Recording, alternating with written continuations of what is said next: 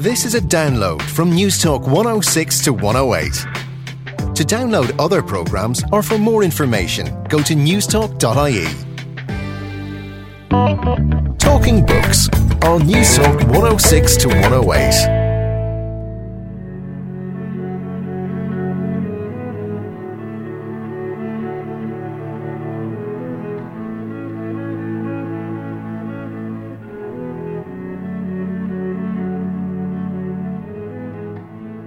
Asking the right questions, pushing the boundaries, and demanding enough from our political leaders? We are outsiders, and we have to remain that way in order to be able to see into the world, around the world, under the world. Can't be inside the arena doing that. So, outsiders to me has always been a pretty word, a beautiful word, something to aspire to, you know, in, in my life not to not to be not in the mix, not to not be in the arena, but the work that I do is outside and then I walk in. I come in. If there's no place for me, I make a place for me. The word outsider has to do with perspective. I don't want to just see what's happening at that table where the people are making the decisions. I want to see in the audience. I want to see outside. I want to see who's sitting on the sidelines with me. Who's my community? Who's my tribe? Um, who's agreeing with me and disagreeing with me. So it's kind of like we were walking up on stage today, and I said, I love being backstage because I can see the audience. I can see who's down, you know, center stage, who's stage right, who's stage left. So my perspective as somebody, as an outsider, is greater than somebody who's front and center all the time. Hello, good morning, and you're very welcome to Talking Books. I'm Susan Cahill. How important is culture to the people and the government of Ireland? The publisher of the O'Brien Press, Michael O'Brien, takes a bite. Literary critic and author Paul Anthony Murray and Dr. Jarlath Killeen from Trinity College Dublin discuss the curious ambition of Bram Stoker and his journey into the literary avant garde.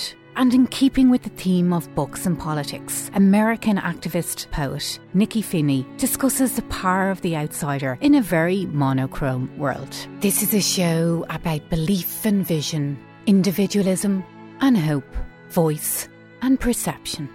But first, Bram Stoker, the facts and the fiction. I am all in a sea of wonders. I doubt, I fear, I think strange things, which I dare not confess to my own soul. God keep me, if only for the sake of those dear to me. Wonderful and thought provoking lines from Bram Stoker in Dracula but have psychoanalytic and Irish readings of Bram Stoker misread his unique creative ability and built interpretation on a very questionable theory rather than the objective facts. Well, Bram Stoker's Centenary Essays has just been published by Four Courts Press and challenges some of the more traditional interpretations of Stoker's literary ambition.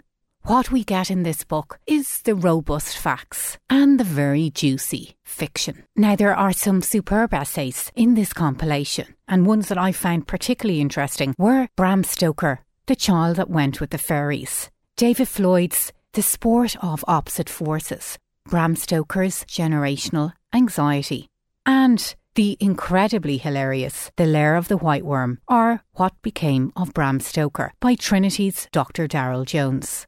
So, how should we interpret Bram Stoker? Well, Paul Murray, author of From the Shadow of Dracula, A Life of Bram Stoker, and Jarlath Killeen, editor of the Centenary Essays, popped into studio earlier in the week to discuss Ireland's best loved Gothic writer. We had a great chat on how Bram Stoker fits into the Irish literary tradition. Well, I'm Paul Murray. My biography, From the Shadow of Dracula, A Life of Bram Stoker, came out uh, 10 years ago, 2004.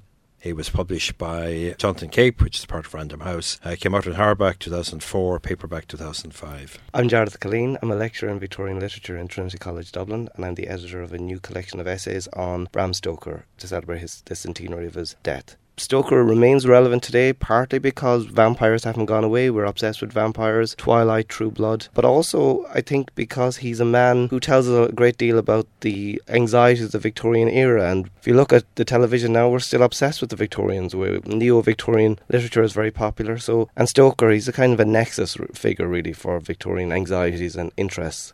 Paul, I was very interested and amused to read your chapter in the centenary essays on Bram Stoker, and you ended by saying that Bram Stoker is work in progress. Well, bear in mind that biography of Stoker is a fairly recent phenomenon, particularly if you like attempts at scientific biography like mine. But with any biography, uh, you know, someone like myself writes a book, but new material comes along, new perspectives come along, the anxieties and preoccupations of an age change. So I, I think everybody, it's like building a wall, and each biographer brings their own brick to the wall, but the wall continues being built. And so when someone like Stoker becomes kind of part of the literary industry, for want of a better word, then I think it's inevitable that people will continue working at Stoker biography, coming up with new facts, new angles, and so on. And what's interesting is Stoker was actually quite a private man and he developed his sense of secrecy through working in Dublin Castle. That's correct. And there's this extraordinary dichotomy about Stoker. On one hand, he's a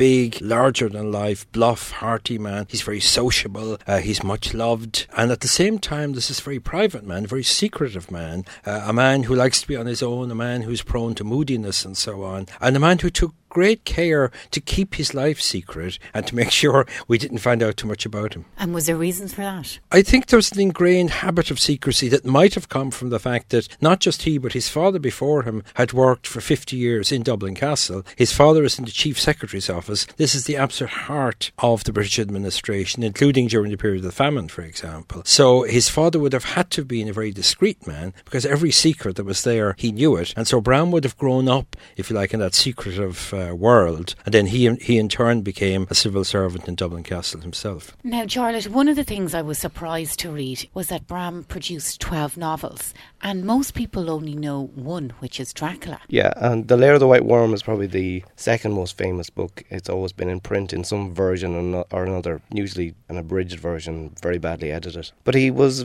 relatively prolific after Dracula. Once he became more or less unemployed, certainly he was writing for money and he needed the money. So he did produce quite quickly quite a number of novels. The actual number is disputed because some of the, the longer short stories, or we might call them novellas, could be counted as novels. So the actual number is disputed. And they're, they're in all kinds of different genres. So he wrote children's lit, he wrote romance, he wrote historical fiction, uh, and he wrote gothic literature, obviously. And what's interesting is the standard of writing and also the style of writing is quite variable throughout these novels. Yeah, he he tried to match the style to the genre and depending on your perspective he's either more or less successful. He has certain weaknesses that keep reappearing uh, over and over again in his fiction. From my perspective, his main problem is that he, for some reason he wants to capture dialect and he's completely incapable of doing it, and that can be an irritant. And you can get extraordinary short stories marred by his insistence on trying to match the dialect. Um, there's a great short story called The Squaw which is completely marred by his attempt to sort of capture the accent of the American South. So, Jarlath, was it his academic abilities kind of overstepped his creative capabilities in some way that he stifled himself by just putting his brain before the creative process? I think he's an he was ambitious. He wanted to be a successful writer. He did send his uh, works to quite well-known people and ask them their ask their opinions. He was in touch with a, a network of writers, so he was quite interested in the writing scene and in being a literary figure. I mean, he's a very competent writer. I would say he's a very good popular writer. He's not a, a literary genius, but he's a good, competent, workman-like writer.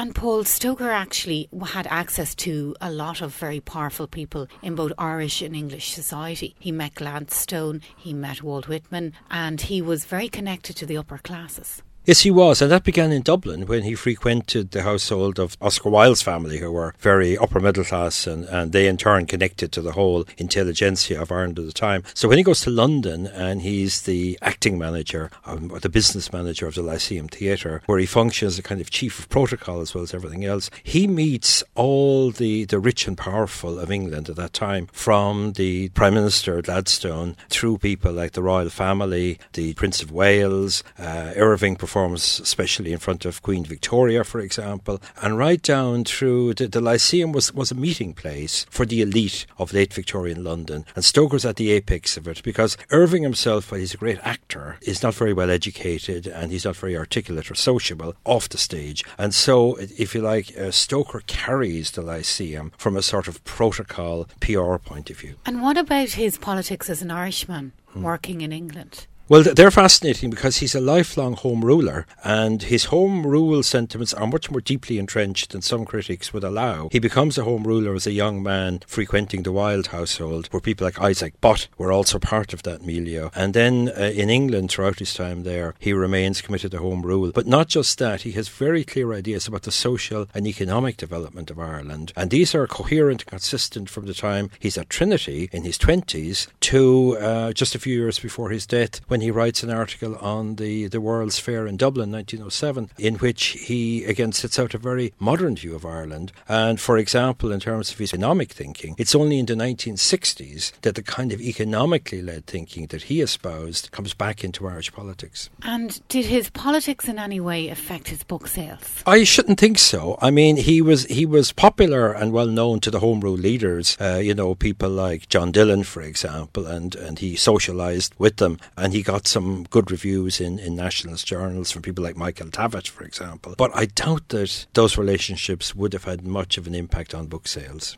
Jarlath, can you talk me through the centenary essays? It's quite an eclectic mix. I'm just looking at the, the contents here. And while you've got very high profile and well known um, literary experts, the range of topics is quite extraordinary. My idea was that everyone knows Dracula. Dracula has been written about. There's practically a library of criticism now on Dracula. If you were to send someone to write about Dracula, they're bewildered by the sheer amount of material that's there. And the 11 or 12 other novels are almost completely forgotten. So my idea here was let's look at Stoker in the round, look at, look at the life, the man, and look at all the other texts, as many as we can get in and also look at him as a diary writer or as a, a note taker. And there is an, an, essay on Stoker as someone who took notes quite a lot. So that was the idea of the book. It's not that Dracula's ignored, there's still plenty of material on Dracula there and some new, very interesting material there. But we wanted to get a view of Stoker as a more varied writer than just a, a somebody who wrote Dracula.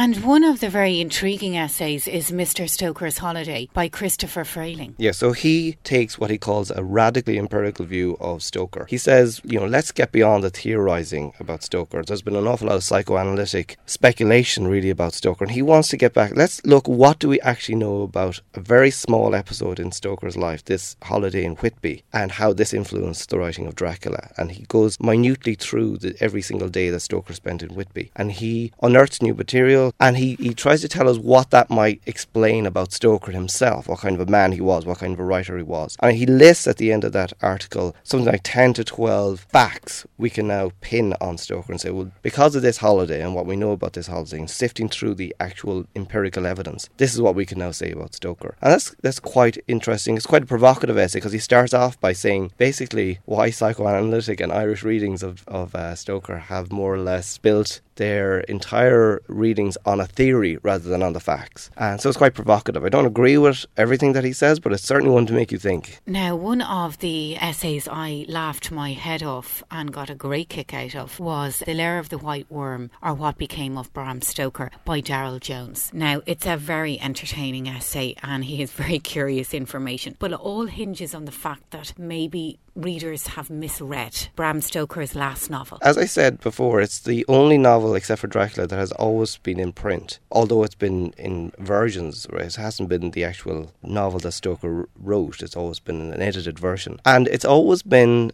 a very curious piece of work. Bonkers, possibly, certainly the weird, one of the weirdest books I've ever read. And the explanations for its weirdness have been quite varied. But one of the, the dominant ones has been that Stoker was very ill while he was writing it.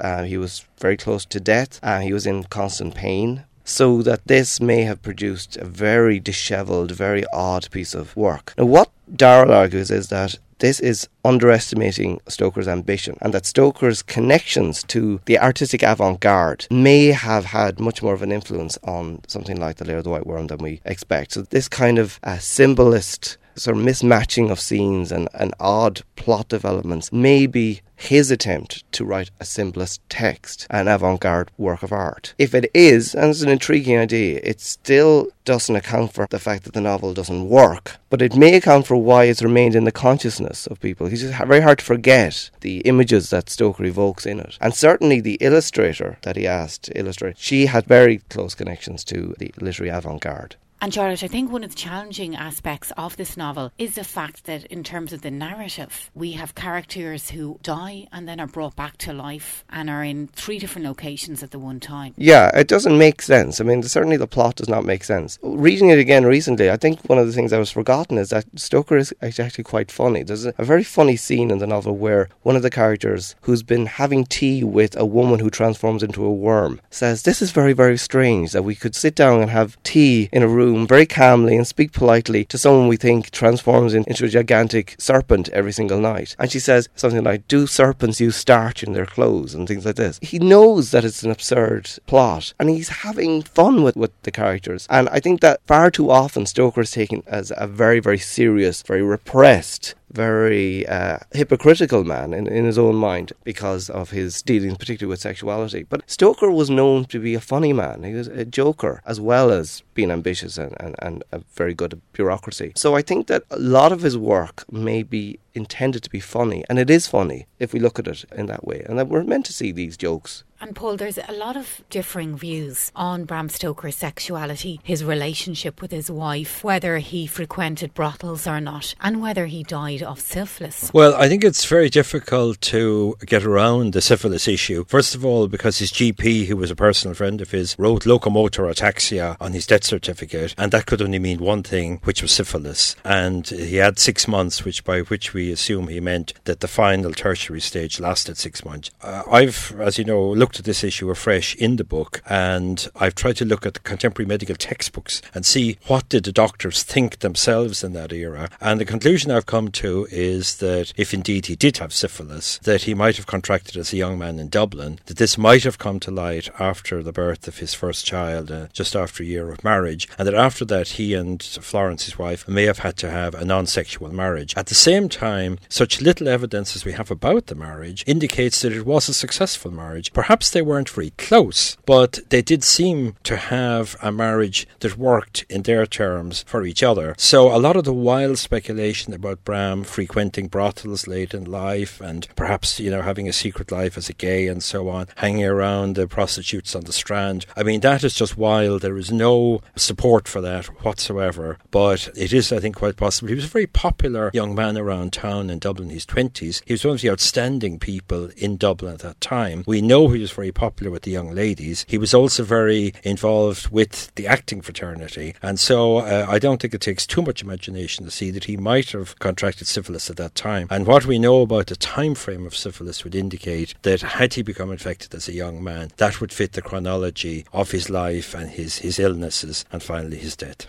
And Paul, one of the interesting things is that Bram Stoker had quite extensive correspondence with a range of literary figures around the world, one of them being the American poet Walt Whitman. That's right. He fell in love with Whitman's uh, poetry as a young man in Dublin, and he was part of a, an advanced, if you like, academic, uh, intellectual group, uh, which was headed by his great friend, uh, Professor Dowden, first professor of English at Trinity. Now, you've got to bear in mind at that time, uh, Whitman is a very controversial character. He's, he's the new avant garde poet. He outrages conservatives both by his style and his subject matter, but Stoker is immediately captivated by him and actually writes a letter to Whitman as a young man here in Dublin to explain his adoration of Whitman. And then later on in the 1880s, when he's working uh, for Henry Irving, the Lyceum Theatre tours in North America 1883 84, and he brings Irving along to meet Whitman. And Whitman, incidentally, is hugely impressed by Stoker and says afterwards, you know, it's clear that a lot of Henry Irving's success can be put down to that man Stoker. So, Jarlath, why is Bram Stoker consistently relevant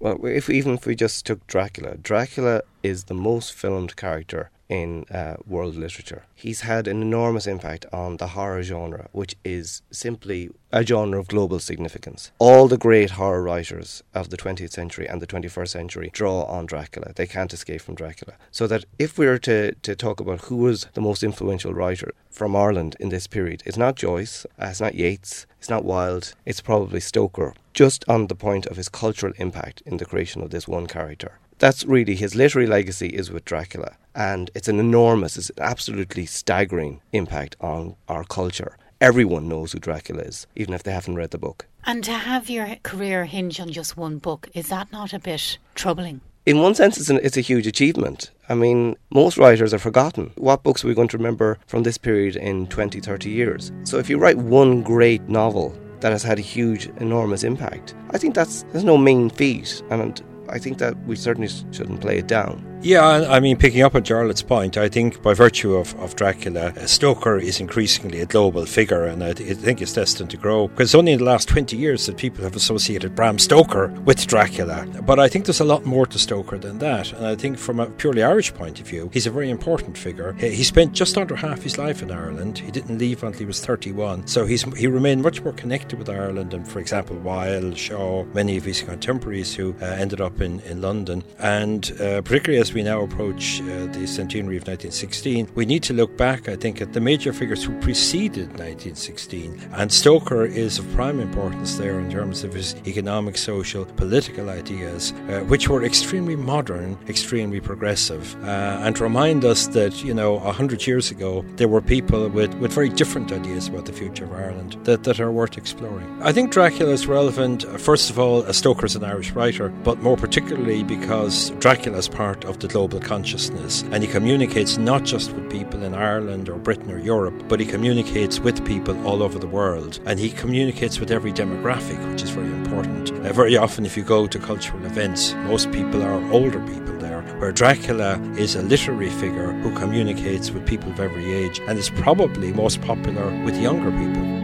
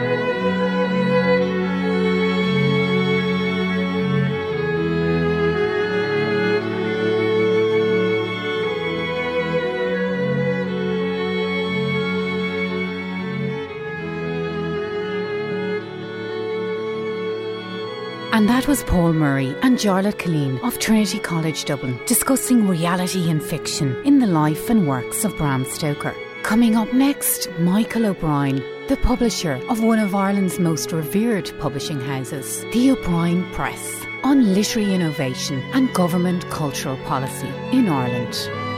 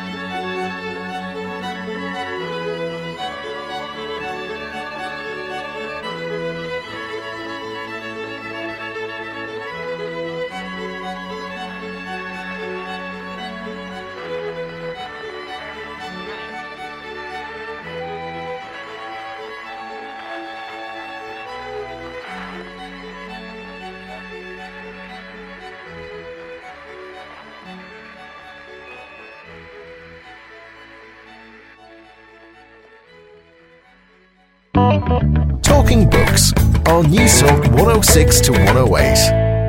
And you're very welcome back to Talking Books on News Talk 106 to 108. I'm Susan Cahill. And of course, if you'd like to get in contact with the show, well, it's always lovely hearing from you. Really lovely. All you need to do is drop me a line at talkingbooks at newstalk.ie. Now let's move into an entirely different space, into the world of politics and books. Well, in this month's Books Ireland, the esteemed publisher of the O'Brien Press, Michael O'Brien, has written an extraordinary article on the challenges facing Irish publishers. Michael's opinion piece is entitled A Nasty Twist in the Tale for Irish Books, and it makes for very interesting reading. Well, I took a bit of a nature walk over to the O'Brien Press and met with Michael O'Brien and asked him about the challenges facing Irish publishers today. Let's have a listen. I'm Michael O'Brien. I founded with my father O'Brien Press in 1974. It's 40 years ago. We've published thousands of books since then, too many to count. We're still doing about 40 new books a year despite the recession. Very proud of that. My son Ivan is our managing director, and we have about 700 on ebook and in print. Now, Michael, how under attack are Irish publishers? Irish publishers are, are definitely under attack, and what's ironic about it is this time by our own government that's supposed to be defending us and creating jobs. The reason we're under attack is that the government, almost like a sneak attack, decided to create a massive tender for every single public library in Ireland that can only go to a British library suppliers, and this will close down businesses from booksellers and library suppliers and will damage publishers and writers. And Michael, it's quite ironic, really, when you consider that the government is talking about creating jobs every day of the week, and that's the big PR spin, when in reality, we're shooting ourselves in the foot. It's, I think, an obsession with bureaucracy and obviously taking our eye off the ball, really because I think what we lack in this country is strategy, long term strategy. And when I was writing in Books Ireland, and it was a piece about cultural policy, in Ireland, people think that cultural policy is just about putting on plays, but it's about our economy, it's about tourism, it's about enriching the country culturally and actually bread on the table. The French are the world champions at this. They are marvellous. They are now are developing policies 20 years in advance, I mean, serious policies. An interesting thing is our Department of Arts, I checked this out, the budget is so small that the Department of Education spends the whole budget in one day that's a frightening consideration because when you think about it, a lot of tourists come to Ireland because of our unique literary heritage and they're attracted to our writers and our poets. And we have this wealth at our doorsteps, yet we're not really doing anything about it. Well, there is a proposal, and it's a great proposal, by a, an amalgam put together, the Literary Trust, to start a major thing in Dublin, a visitor centre called Alive, a literary visitor experience. All it needs is four million. The HSE wastes more than four million in 10 minutes. I mean, I was reading about wastes of 20 million, and I can't believe that this isn't grasped, especially as Dublin is the UNESCO City of Literature. And in fact, our government ministers regularly, when they go abroad, what did they boast about? We have four Nobel prize winners and all this blah, blah, blah, which we have. We're very proud. It's our primary artistic endeavour. Yet when it comes to actually taking financial advantage of that for the general people, nothing. And it's a huge oversight, and it really makes you think what are we as a nation? We are our moral capital, but we're just as much our cultural capital. Well, I think that's recognised by visitors. Unfortunately, we're also a very rainy capital. And so when we have major tourists, which we have from time to time, actually we need a, a number of, of serious indoor activities. I believe myself that cultural tourism and the arts could save the economy. I'll give you an example. You get 50 million tourists to Paris every year. That's an entire country is 70 million, and they have spent and invested to make that possible. And therefore, I think what I would like to see is a really powerful culture department. That tourism should be part of it. There should be a very senior minister there. It should work with the economic forces for jobs, and we need to have a change of heart, a change of mind. Ordinary people too. We have to look on economic benefits of the arts and work to our strengths, which are many. Now, Michael, the O'Brien Press has been publishing books related to Irish themes for over 40 years. I know your father set up the business. Mm. Now, you do everything from graphic novel to history to memoir. You do superb books. What is the future and what are we looking at down the line for publishers like yourselves? There's a great future for books. I'm a, an elder lemon. We have, a, we have a little association of elder lemons in publishing. I'm one of them during my entire 40 year career, there were projections about the collapse of, of publishing. Television was supposed to destroy publishing, the internet was supposed to destroy publishing, and so on and so on and so on. And the book as an item, well, let's face it, it's been there for hundreds of years, almost a thousand years, you know. We must regard e-books as books, and we must regard printed books as books. But the number of people writing, Sue, is, is staggering. The, the level and intensity of the creative will to be published is overwhelming. What has been your proudest moment? Because if I go through the list of books that have been published through the years, to some of the treasures of Irish publishing are O'Brien Press. I think, really, I suppose all the things we innovated, all the times we've been first to do things. So it's a bigger picture one, one, one, one book. We actually set out many years ago to create a new literature for Irish children when it didn't exist, which is incredibly ambitious. We didn't even have the writers. We published about a thousand novels for children, but 400 of them are still in print at all ages.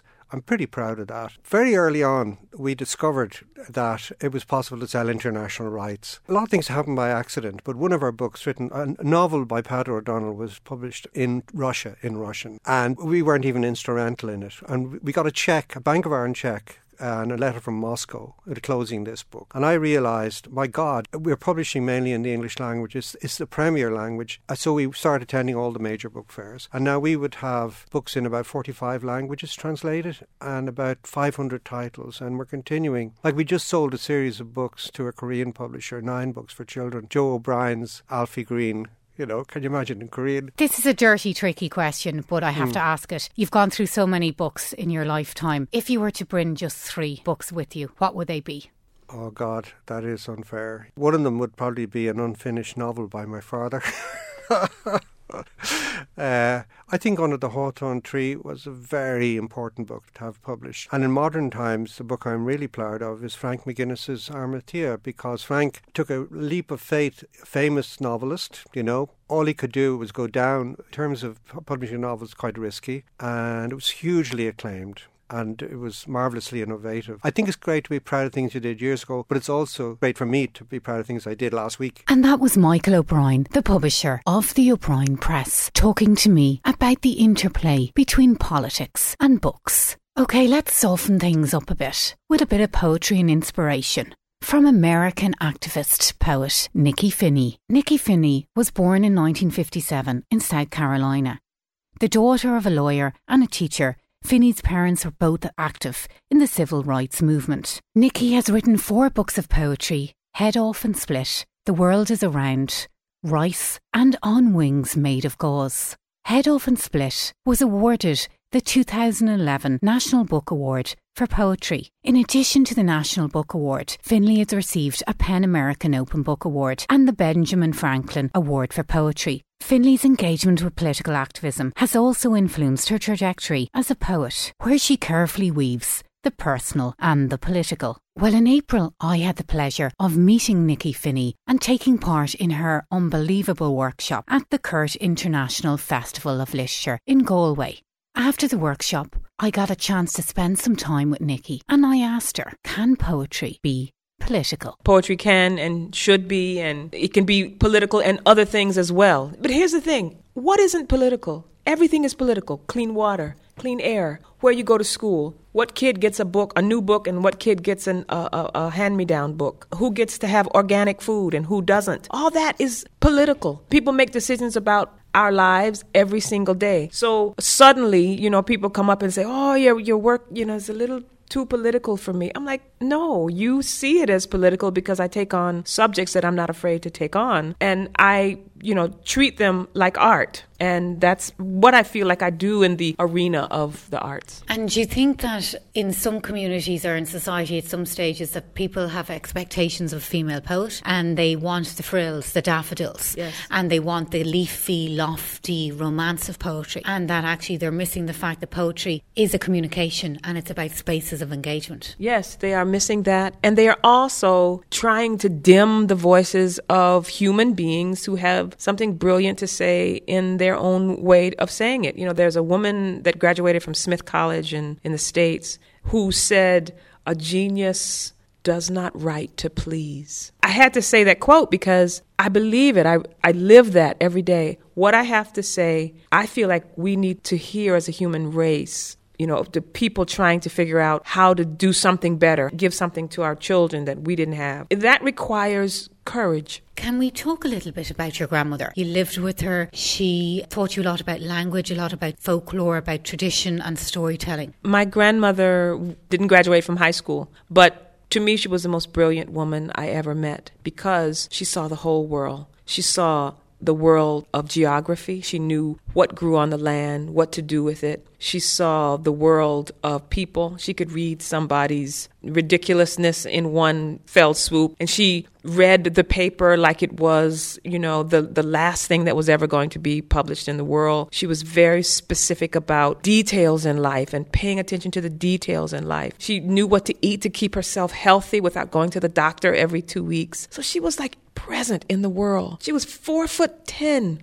and she was a giant to me. When I was growing up and I was a little, you know, I was like eccentric and, and on the outside of the margins, she would come in the room and she would say one thing. She would say, Leave her alone. And everybody would just kind of leave me alone. She was so protective of who I was and my spirit. And she saw who I was. She saw that I was an artist, though she didn't call me that. And she knew that I was trying to do something with my life that other people weren't doing around me. And so she gave me courage and she gave me resilience. She showed me how to be independent. She showed me how to grow my own food. The most important thing she ever showed me was when she would say to me, A lie is akin to murder, so tell the truth. And I would just say, okay. So I, as a kid, understood from her that telling the truth was the most important thing I could do with my life. Not make a million dollars, not, you know, receive 20 degrees, but tell the truth every day I was alive. And that's really what I'm trying to do with my work. Isn't that an extraordinary privilege? Do you think that poets are outsiders? I do. I think that, you know, we are outsiders and we have to remain that way in order to be able to see into the world, around the world, under the world. You can't be inside the arena doing that. So, outsiders to me has always been a pretty word, a beautiful word, something to aspire to, you know, in, in my life not to not to be not in the mix not to not be in the arena but the work that i do is outside and then i walk in i come in if there's no place for me i make a place for me the word outsider has to do with perspective. I don't want to just see what's happening at that table where the people are making the decisions. I want to see in the audience. I want to see outside. I want to see who's sitting on the sidelines with me. Who's my community? Who's my tribe? Um, who's agreeing with me and disagreeing with me? So it's kind of like we were walking up on stage today, and I said, I love being backstage because I can see the audience. I can see who's down, you know, center stage, who's stage right, who's stage left. So my perspective as somebody, as an outsider, is greater than somebody who's front and center all the time. And while there's tremendous grace in that, there's a huge responsibility, Nikky. There is a huge responsibility. And if you take that role, if you know, okay, I'm in the background, I'm backstage looking around, then you are responsible for letting people know what's happening from where you sit. You can't just take all that in and get quiet. So I have to write from there, and I have to speak from there, and I have to remind people come back here with me look at what I'm looking at. Don't just think that you want to be on row A or row one, because there's a lot more going on around us if we would just take the time to sort of take the ego out of it and realize that you're going to take more in from different positions in life. Now, you describe yourself as an activist poet. Do you think we're asking enough questions in society? Do you think we're challenging states of understanding and institutions? And do you think that we're asking the right questions? I don't think we're asking the right questions. I don't think we're asking enough questions. And I think we can't leave it to one or two or five people to say the hard things. If you come to a reading and you hear something that moves you, or if you go to a, a community meeting and you hear somebody out front, we as a world have to figure out how to join in. We don't have to all write poems. We don't have to all, you know, line up in front of the police station and say we're not going anywhere. There are many of us in many different positions where we could be doing something to help change the world and we feel like we can't. We don't feel like we have the power. But everybody, nurses, lawyers, development people, people who give conferences, think outside the box. Don't just think we're going to invite the same people that we invited last year. You know, back to my grandmother, she would say, if you do what you've always done, you're going to get what you've always gotten do something different. Include somebody in your planning that you've never included before. Open up the doors a little bit. Let some new ideas. Don't let your ego say you're the only one who can lead this charge. You know, that's the that's one of the problems. So I think I think that yes, we are not asking enough questions and we are not being empowered enough and we have to because the world is screaming for our help. And do you think women are making life more difficult on themselves than they need to? I don't think women are making it more difficult. I think that many times perhaps women don't speak up enough. There are plenty of women who do speak up and there are plenty who don't. But I don't think they're making it more difficult for themselves. I think the world makes it pretty difficult for women sometimes to get ahead. And I think that we just have to keep knocking on that door, keep insisting on you know, equality and, and things that we want for ourselves and for our daughters and for our sons. It's not just women who should be doing this. Sons should be doing it. Brothers should be doing it. Partners should be doing it because we want the world to be better all around. It's like when we're fighting for something for one group of people, it's for humanity that we're really asking these things for, not just for that one group people like to say, well, that's just for that group, or that's just for women, or that's just for men. No. What helps one group helps all of us. But some people would say that there's a greater divide, we're driving inequalities, and that society is becoming less fair. On some level it is. I think that if we're going to be quiet if we're going to you know I, what i would love to see is the things that i saw as a child growing up in the 60s which people would like take to the streets and make homemade signs and stand and say no i'm not doing this together because it ha- it can't be one person. It can't be 10 people. It really has to be the entire community saying you know, taxes are crazy, or this person is, you know, lying to us and has been lying to us for years, and we just allow him to stay there and, and we put him in office again. Or she. It's not just men that do that. So I think that we just have to draw a line in the sand and say, you know what? I don't want this world to be taken for granted. I don't want the things in it that we've worked so hard for, that we've struggled for, we've got these laws on the books that people are trying to dismantle. I want those to stay in place, and I want even more and Barack Obama has empowered Americans to think differently and to look inward. Do you think he's done enough, though? I think he's done some things, and I think his hands have been tied. I think that the system that he is working in, there is a push and a, a mountain of people who really disagree with him and really don't want him to win one thing and will do whatever they can do so that he never wins anything that he pushes for. And I think because of the kind of system we have, he has not been able to do many of the things that he wishes he could and that many people in the electorate wish he could do. And so I, it's been really sad because now I think he's a good man with some really great ideas. And I think his hands have been tied. And I think that was the plan all along. And where do you see American politics shaping up in the next 10 years and the enormous challenges the country faces in terms of social poverty, in terms of greater divides, and in terms of whether it's health or education, the massive disparities between rich and poor. Because in America, the divides are the greatest. Mm-hmm. I think that those now, you know, I'm a poet, I'm not a politician. Mm. But I'm I am a community person, mm. so I answer this as one of millions of other voices. Mm. But from what my perch, from where I sit right now, people are trying to make it even more than just 1%. You know, people are trying to take the one percenters and allow them to control politics, control what happens in our country. And everything that I'm talking about now, that people have got to get involved from every corner of America and say, we're not going to do this. We're not going to allow a handful of people who have billions and billions of dollars to control our destiny, control who we are as a country, control what happens to our children, how they go to school, if they go to jail, if they have money, if they have ways to take care of themselves. But this can't come from one poet. It can't come from 10 artists. It has to come from every community possible that has to stand up and say to the elected officials your lie that you've told us for many, many years is not going to stand the test of time. And we're going to work against you, and we're going to put somebody in office who cares about us and cares about humanity and cares about people who don't have a lot of things. And we're going to work to get the world, our world, whatever that world is, better. So I think we're headed for some real trouble if we don't understand what's coming down the pike because I think it's only going to get worse financially if we don't.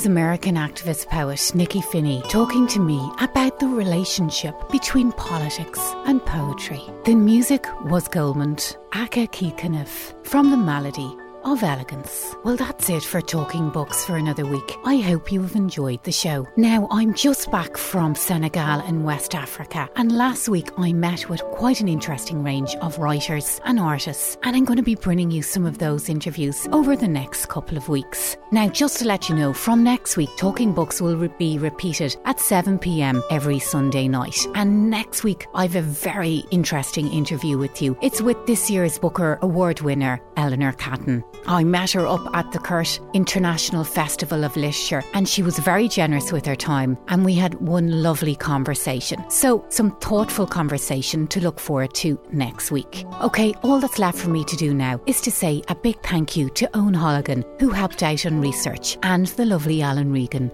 on sound.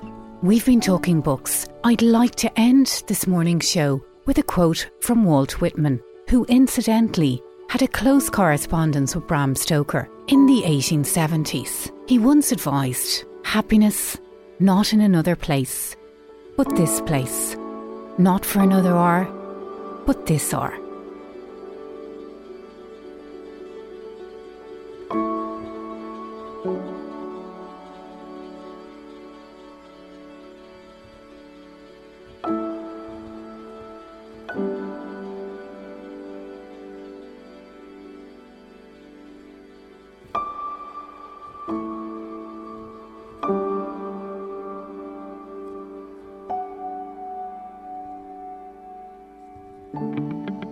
Talking Books on Newstalk 106 to 108.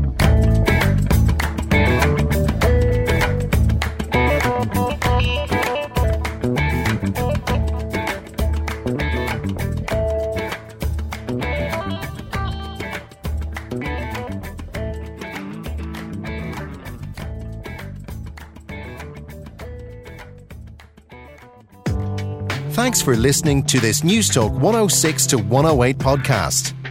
To download other programs or for more information, go to newstalk.ie.